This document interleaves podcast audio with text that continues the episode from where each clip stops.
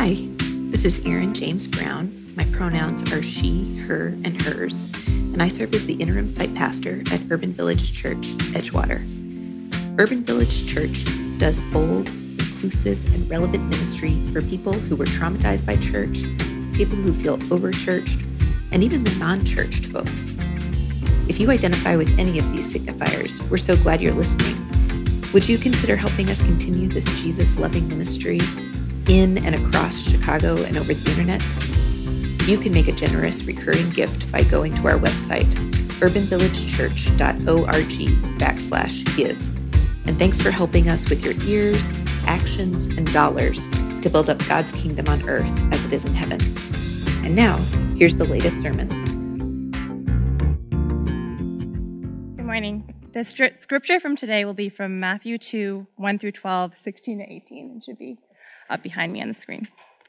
In the time of King Herod, after Jesus was born in Bethlehem of Judea, wise men from the east came to Jerusalem, asking, "Where is the child who has been born King of the Jews? For we observed his star at its rising, and have come to pay him homage." When King Herod heard this, he was frightened, and all Jerusalem with him. And calling together all the chief priests and scribes of the people, he inquired of them where the Messiah was to be born. They told him, "In Bethlehem of Judea, for so it has been written by the prophet, and you, Bethlehem, in the land of Judah, are by no means least among the rulers of Judah. For from you shall come a ruler who is shepherd my people Israel." Then Herod secretly called for the wise men and learned from them the exact time when the star had appeared. Then he sent them to Bethlehem, saying, "Go and search diligently for the child, and when you have found him, bring me word so that I may also go and pay him homage." When they had heard the king, they set out, and there ahead of them went the star that they had seen at the rising, until it stopped over the place where the child was. When they saw that the star had stopped, they were overwhelmed with joy. On entering the house, they saw the child with Mary, his mother, and they knelt down and paid him homage. Then, opening their treasure chests, they offered him gifts of gold, frankincense, and myrrh. And having been warned in a dream not to return to Herod, they left for their own country by another road. When Herod saw that he had been tricked by the wise men, he was infuriated and sent and killed all the children in and around Bethlehem who were 2 years old and under, according to the time that he had learned from the wise men. Then was fulfilled what had been spoken through the prophet Jeremiah. A voice was heard in Ramah, wailing and loud lamentation. Rachel wept for her children, and she refused to be consoled because they are no more. My name is Paul Ortiz, and my pronouns are he, him, él. And it is great to be with you on this second Sunday of Advent. For those of you who are familiar with the liturgical calendar, it's the week of peace, and so our peace candle is lit on our altar. And I don't know about you, but I love me some Advent traditions in the church. They always make me warm and fuzzy inside. And if you grew up attending any church of any stream, chances are that you have either participated or at least observed a Christmas pageant. Now, my daughter was actually in one of the first, or actually the first ever, Urban Village Christmas pageant many years ago in Wicker Park site. And that's near and dear to my heart because I actually have starred in many Christmas pageants as a child.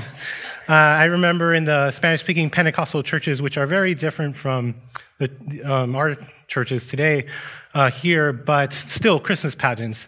I remember being having a bathrobe put up upon my shoulders and sandals placed on my feet.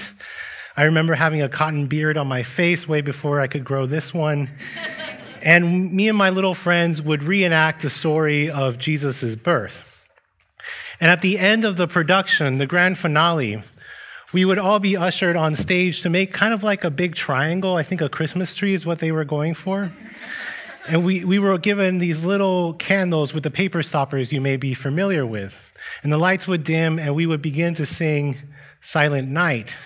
Except in Espanol, it is Noche de Paz, not Silent Night.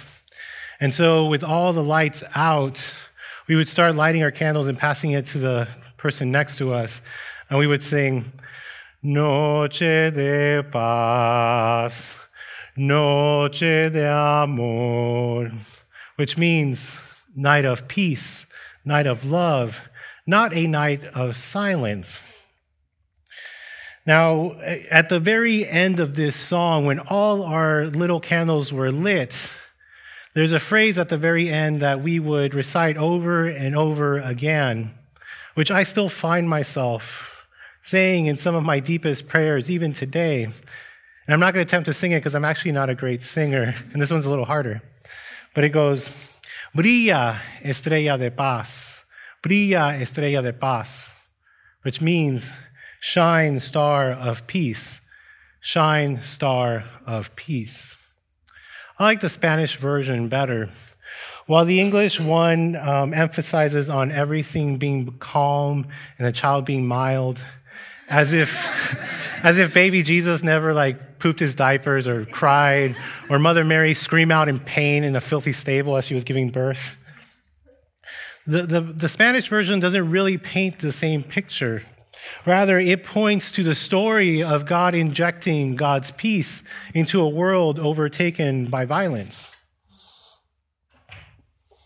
In the Spanish version, we see this idea that points to our deepest human longings of God's Estrella de Paz and the child born, the Prince of Peace, breaking into our world and bringing salvation.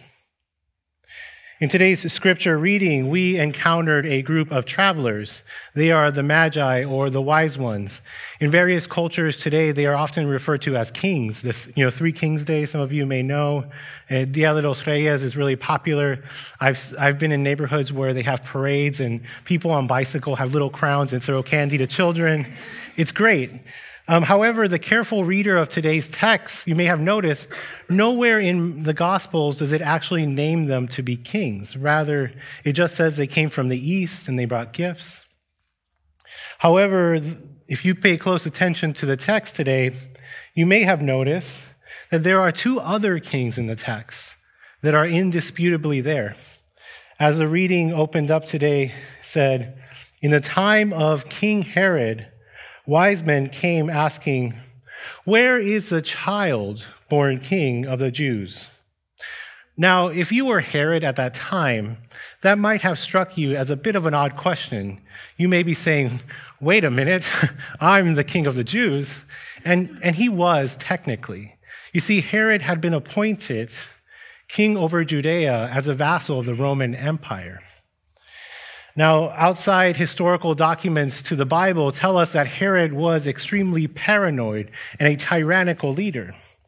Like the documents of Jewish historian Josephus tell us, he had over 2,000 bodyguards. He would literally hire undercover people to be in the streets monitoring just so they could report back what they had heard people were saying about him. Probably worst of all, he had various members of his own family killed because he was afraid they would try and kill him first in the night. He also had various rabbis executed.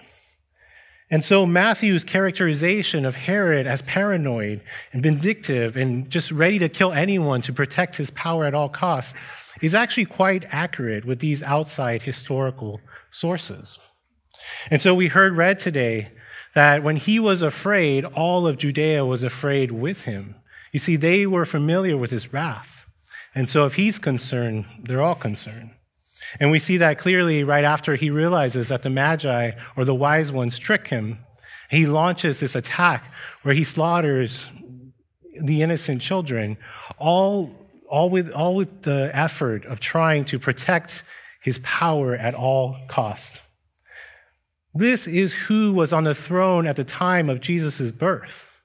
This is who was in power when God's Estrella de Paz broke forth and shined into our world. And it continues to shine today. In a world where refugee children die at our borders with their families as they try to just enter our country to seeking refuge, God's Estrella de Paz continues to shine in protest towards an administration that denies human rights. This very week, you may have seen, I saw it being shared on social media, a video of Carlos Hernandez Vasquez. He was 16 years old, and he died in a detention center. He died earlier this year, but the video was released this week. And he died of the flu. withering on the floor, something that could have been prevented. God's Estrella de Paz continues to shine in protest against the powerful and the greedy who grind their gears and catch people in these gears of oppressive systems.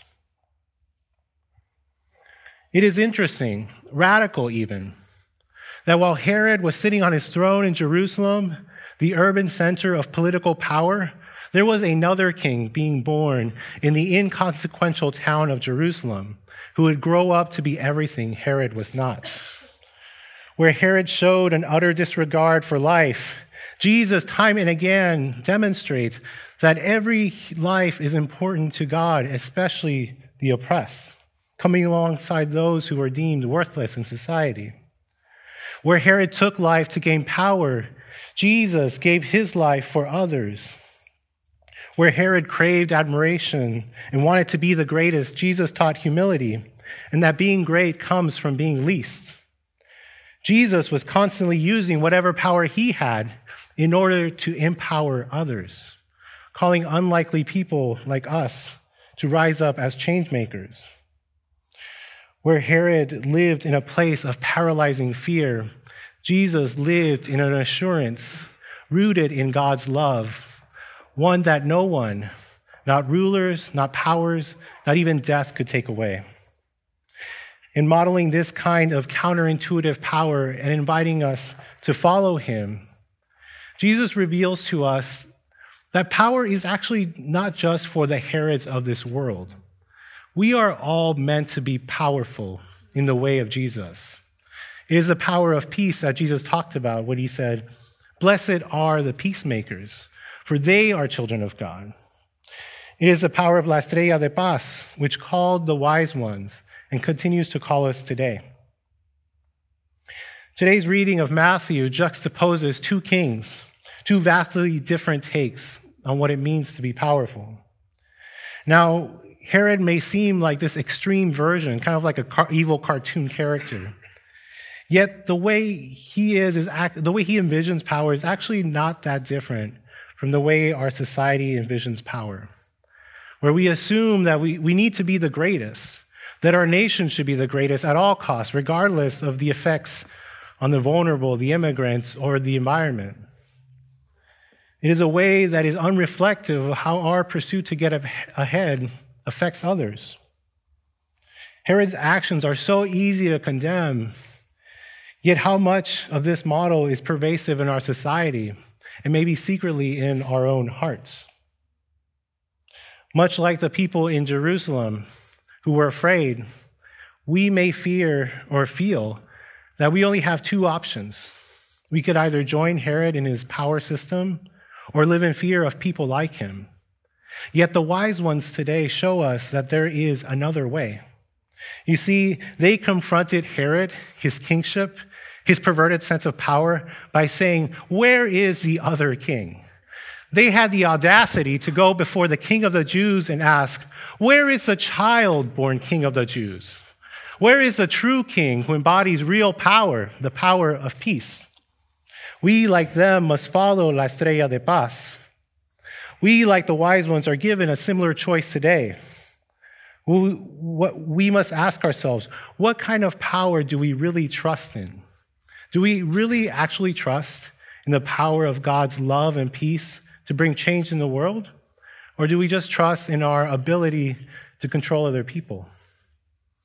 If you're like me, you kind of find yourself going back and forth between these two ways of power without really realizing it.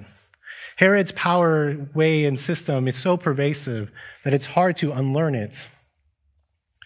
Yet, thankfully, God continues to shine La Estrella de Paz into our world, into our darkness, calling us to go a different way. One discernment practice that I wanted to offer you and that I practice during this time of Advent is to simply have a chime or a bell on your phone. Mine goes off twice a day. And wherever I'm at, when it rings, I kind of center myself back and ask myself, what kind of power am I trusting in?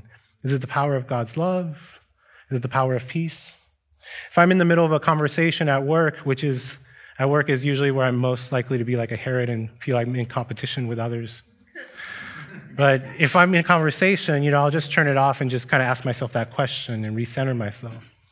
But if I'm by myself, sometimes I will pray or meditate or repeat a phrase. And even till today, sometimes I repeat the phrase, Brilla Estrella de Paz, Brilla Estrella de Paz. And so I offer you that during this Advent season, or something similar that works for you, as a way of orienting yourself towards God's light in our world that is already around us and within you. Because in the end, that is the best I think we could do, is to orient ourselves to God's light. In the end, we cannot save ourselves by trying really hard to be good. In the end, we must trust in God's Estrella de Paz and follow after it. Thanks be to the God that does not stay trapped in heaven, but breaks forth into our world, into the darkness with God's Estrella de Paz. Thanks be to the God revealed in the Son of Mary. May we follow. Amen.